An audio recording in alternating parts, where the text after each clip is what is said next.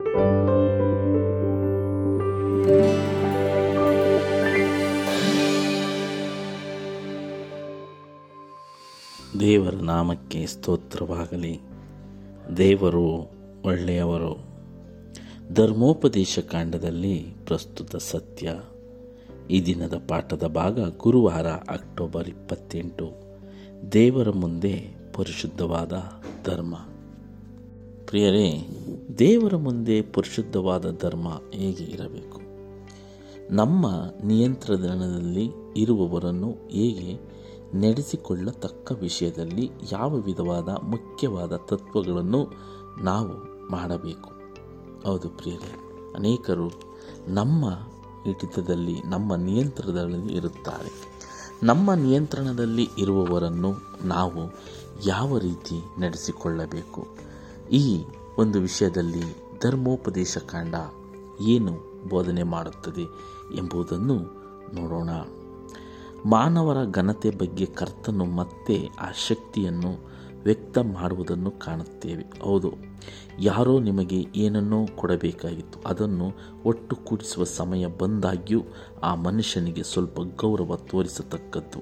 ಅವನ ಸ್ಥಳಕ್ಕೆ ಓಡಿ ಹೋಗಿ ಅದನ್ನು ಕೊಡಲು ಒತ್ತಾಯ ಮಾಡಬಾರದು, ಹಾಗೆ ಮಾಡದೆ ಅವನ ಮನೆಯಿಂದ ಹೊರಗೆ ಬಂದು ಕೊಡುವ ತನಕ ಕಾಯಬೇಕು. ಧರ್ಮೋಪದೇಶ ಕಾಂಡ ಇಪ್ಪತ್ನಾಲ್ಕನೇ ಅಧ್ಯಾಯ ಹನ್ನೆರಡು ಹದಿಮೂರರಲ್ಲಿ ಹೇಳುವುದೇನೆಂದರೆ, ಯಾರೋ ಒಬ್ಬ ಬಡವ ತನ್ನ ಕಂಬಳಿಯನ್ನು ಒತ್ತಿಯಾಗಿ ಇಟ್ಟಿದ್ದರೆ ತನ್ನಲ್ಲಿರುವ ಸ್ವಲ್ಪ ಒಂದು ವಸ್ತುವನ್ನೇ ಆಗಲಿ, ಮತ್ತೇನನ್ನಾದರೂ ಆಗಲಿ, ಒಬ್ಬ ಬಡವ ಒತ್ತಿಯಾಗಿ ಇಟ್ಟಿದ್ದರೆ ಅವನಿಗೆ ಮಲಗಲು ಹಿಂದಕ್ಕೆ ಕೊಡಬೇಕು. ಅಂದರೆ, ಪ್ರಿಯರೇ, ಆ ಬಡವನಿಗೆ ಇರುವುದೇ ಸ್ವಲ್ಪ. ಆ ಸ್ವಲ್ಪದರಲ್ಲೇ ಆತನು ಜೀವನ ಮಾಡುತ್ತಾನೆ. ತನ್ನ ಜೀವನಕ್ಕೆ ಅಂತ ಇಟ್ಟುಕೊಂಡಿದ್ದ ಆ ವಸ್ತುವನ್ನು ಒತ್ತೆಯಾಗಿ ಇಟ್ಟಿರುತ್ತಾನೆ. ಆ ವಸ್ತುವನ್ನು ಬಿಟ್ಟರೆ ಆತನಿಗೆ ಬೇರೆ ಏನಿರುವುದಿಲ್ಲ ಅಂಥವನ ಹತ್ರ ನಾವೇನಾದರೂ ಪಡೆದುಕೊಂಡಿದ್ದರೆ ಆತನು ಕೇಳುವ ಮೊದಲೇ ನಾವು ಆತನಿಗೆ ಬೇಕಾದನ್ನು ಒದಗಿಸಿಕೊಡಬೇಕೆಂದು ಧರ್ಮೋಪದೇಶ ಕಾಂಡ ಹೇಳುತ್ತದೆ ಪ್ರಿಯರೇ. ಒಬ್ಬ ಬಡವನು ತನ್ನ ಕಂಬಳಿಯನ್ನು ಒತ್ತೆಯಾಗಿ ಇಟ್ಟಿದ್ದರೆ ಅವನಿಗೆ ಮಲಗಲು ಹಿಂದಕ್ಕೆ ಕೊಡತಕ್ಕದ್ದು ಇತರ ವಚನಗಳಲ್ಲಿ ನಾವು ಹೇಗೆ? ಬಡ ಕೂಲಿ ಆಳುಗಳನ್ನು ವರ್ತಿಸಬೇಕೆಂದು ತಿಳಿಸುವಂಥದ್ದಾಗಿದೆ. ಹೌದು ಪ್ರಿಯರೇ, ಅನೇಕ ಬಡವರು ಇಂದು ಕೂಲಿ ಆಳುಗಳಾಗಿ ಒಂದು ದಿನಕ್ಕಾಗಿ ಅರ್ಧ ದಿನದಲ್ಲಿ ಕೆಲಸ ಮಾಡುತ್ತಾರೆ.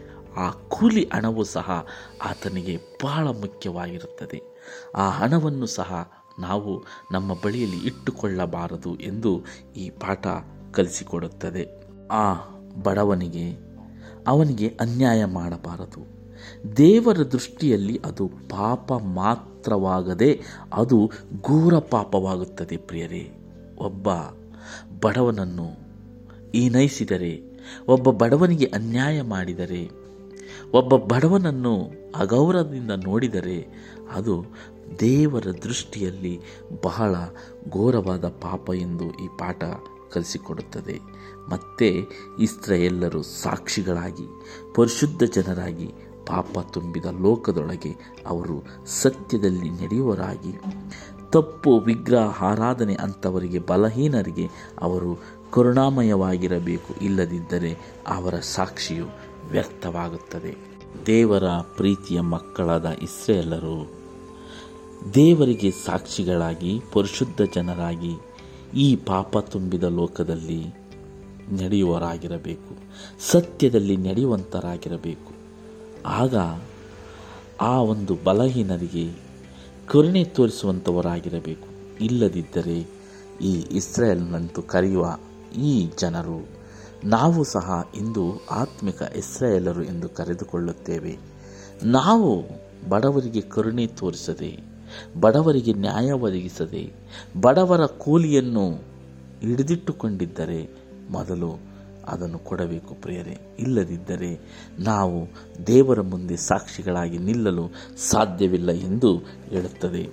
ಯಾಕೋಬ ಒಂದನೇ ಅಧ್ಯಾಯ ಇಪ್ಪತ್ತೇಳನೇ ವಚನ ಹಾಗೂ ಎರಡನೇ ಅಧ್ಯಾಯ ಹನ್ನೊಂದನೇ ವಚನವನ್ನು ಓದಿದಾಗ, ಧರ್ಮೋಪದೇಶ ಕಾಂಡದಲ್ಲಿ ತನ್ನ ಜನರಿಗೆ ಹೇಳುವ ಯಾವ ವಿಷಯವೂ ಯಾಕೋಬನು ಇಲ್ಲಿ ಹೇಳುತ್ತಿದ್ದಾನೆ.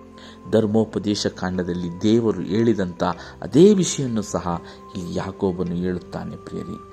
ಈ ವಚನಗಳಲ್ಲಿ ಇರುವ ಒಂದು ಪ್ರಾಮುಖ್ಯತೆಯನ್ನು ಗಮನಿಸಿರಿ. ಯಾಕೋಬನು ಸಹ ಬಡ ಜನರನ್ನು ಕೆಟ್ಟ ರೀತಿಯಾಗಿ ನಡೆಸಿಕೊಳ್ಳುವುದಕ್ಕೆ ದಶಾಜ್ಞೆಗಳನ್ನು ಇಲ್ಲಿ ಜೋಡಿಸುತ್ತಾನೆ.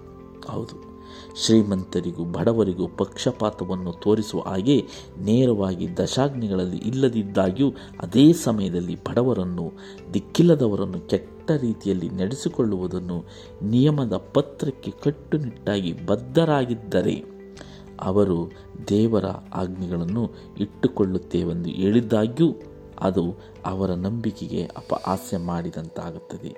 ದೇವರ ಆಜ್ಞೆಯ ಮುಖ್ಯ ಭಾವವು ನಿನ್ನ ನೆರೆಯವರನ್ನು ನಿನ್ನಂತೆ ಪ್ರೀತಿಸತಕ್ಕದ್ದು.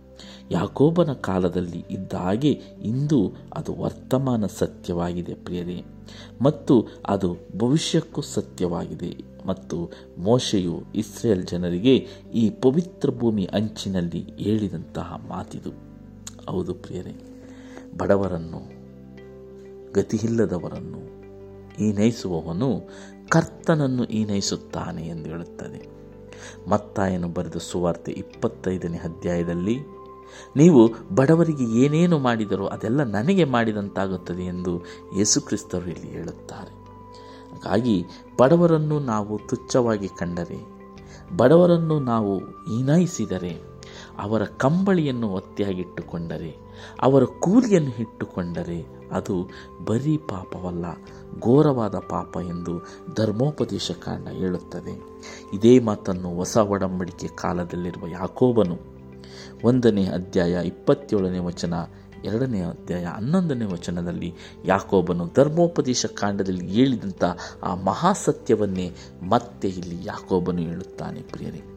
ನಾವು ಕೊನೆ ಕಾಲದಲ್ಲಿರುವ ದೇವರ ಮಕ್ಕಳಾಗಿರುವ ನಾವು ಯಾವ ಮನುಷ್ಯರಿಗೆ ಯಾವ ರೀತಿ ಗೌರವವನ್ನು ಕೊಡುತ್ತೇವೆ, ಬಡವರನ್ನು ಹೇಗೆ ಕಾಣುತ್ತೇವೆ ಎಂಬುದನ್ನು ಯೋಚಿಸೋಣ ಪ್ರಿಯರೇ.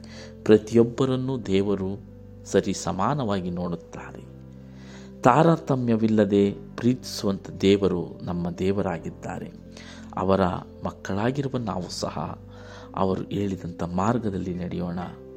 ವಿಶೇಷವಾಗಿ ಬಡವರನ್ನು, ದಿಕ್ಕಿಲ್ಲದವರನ್ನು, ವಿಧವೆಯರನ್ನು ಕಂಡಾಗ ಅವರಿಗೆ ಒಂದು ವಿಶೇಷವಾದ ಸಹಾಯವನ್ನು, ಕರುಣೆಯನ್ನು ತೋರಿಸಲು ನಾವು ಮುಂದಾಗೋಣ. ಈ ರೀತಿಯಾಗಿ ಧರ್ಮೋಪದೇಶ ಕಾಂಡದಲ್ಲಿ ತಿಳಿಸುತ್ತದೆ ಪ್ರಿಯರೇ. ಹೀಗೆ ನಾವು ಒಬ್ಬರನ್ನೊಬ್ಬರು ಸಂತೈಸುತ್ತಾ ಜೀವಿಸಬೇಕೆಂಬುದೇ ದೇವರ ಚಿತ್ತ. ಇದೇ ಮಾತನ್ನೇ ನಿನ್ನಂತೆಯೇ ನಿನ್ನ ನೆರೆಯವರನ್ನು ಪ್ರೀತಿಸು ಎಂಬುದರ ಅರ್ಥ. ನಿನ್ನಂತೆಯೇ ನಿನ್ನ ನೆರೆಯವರನ್ನು ಪ್ರೀತಿಸು ಅಂದರೆ ಮತ್ತೊಬ್ಬರ ಕಷ್ಟಕ್ಕೆ, ಮತ್ತೊಬ್ಬರ ನೋವಿಗೆ ಸ್ಪಂದಿಸುವುದೇ ನಿನ್ನಂತೆ ನಿನ್ನ ನೆರೆಯವರನ್ನು ಪ್ರೀತಿಸು ಎಂಬುದರ ಅರ್ಥ ಎಂದು ಈ ಪಾಠ ನಮಗೆ ಕಲಿಸಿಕೊಡುತ್ತದೆ. ಈ ಪಾಠವನ್ನು ನಾವು ಗಮನದಲ್ಲಿಟ್ಟುಕೊಂಡು ಇದೇ ರೀತಿ ಜೀವಿಸಲು ನಾವು ದೇವರಲ್ಲಿ ಪ್ರಾರ್ಥಿಸಿದಾಗ ಆ ದೇವರು ನಮಗೆ ಹೆಚ್ಚಿನ ಬಲವನ್ನು ಕೊಟ್ಟು ಆ ರೀತಿ ಜೀವಿಸುವುದಕ್ಕೆ ಶಕ್ತಿ ಕೊಡುವ ದೇವರಾಗಿದ್ದಾರೆ ಎಂದು ಈ ಪಾಠ ಹೇಳಿಕೊಡುತ್ತದೆ. ಮತ್ತೆ ಮುಂದಿನ ಪಾಠದಲ್ಲಿ ಭೇಟಿಯಾಗೋಣ. ವಂದನೆಗಳೊಂದಿಗೆ. ಆಮೇನ್.